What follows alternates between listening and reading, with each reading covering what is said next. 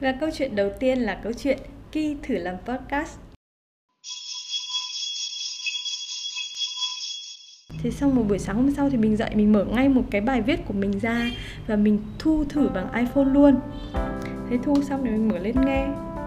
Nhưng mà cái cảm giác nó rất là kỳ cục với mọi người.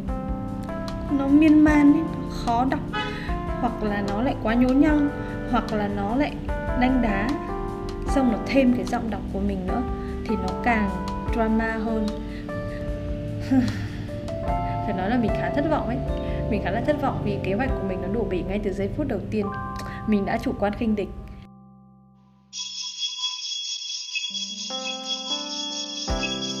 Xin chào, đây là kênh Không Nghe Ki kể chuyện và mình là Ki, mình kể chuyện. Những câu chuyện xoay quanh công việc viết lách và hành trình trưởng thành ly kỳ của mình, một biên kịch, một nhà văn, một người đã bước vào ngành giải trí từ năm 15 tuổi. Cảm ơn bạn đã đến đây và nếu bây giờ bạn đang rảnh thì hãy cùng lắng nghe câu chuyện ngày hôm nay nhé.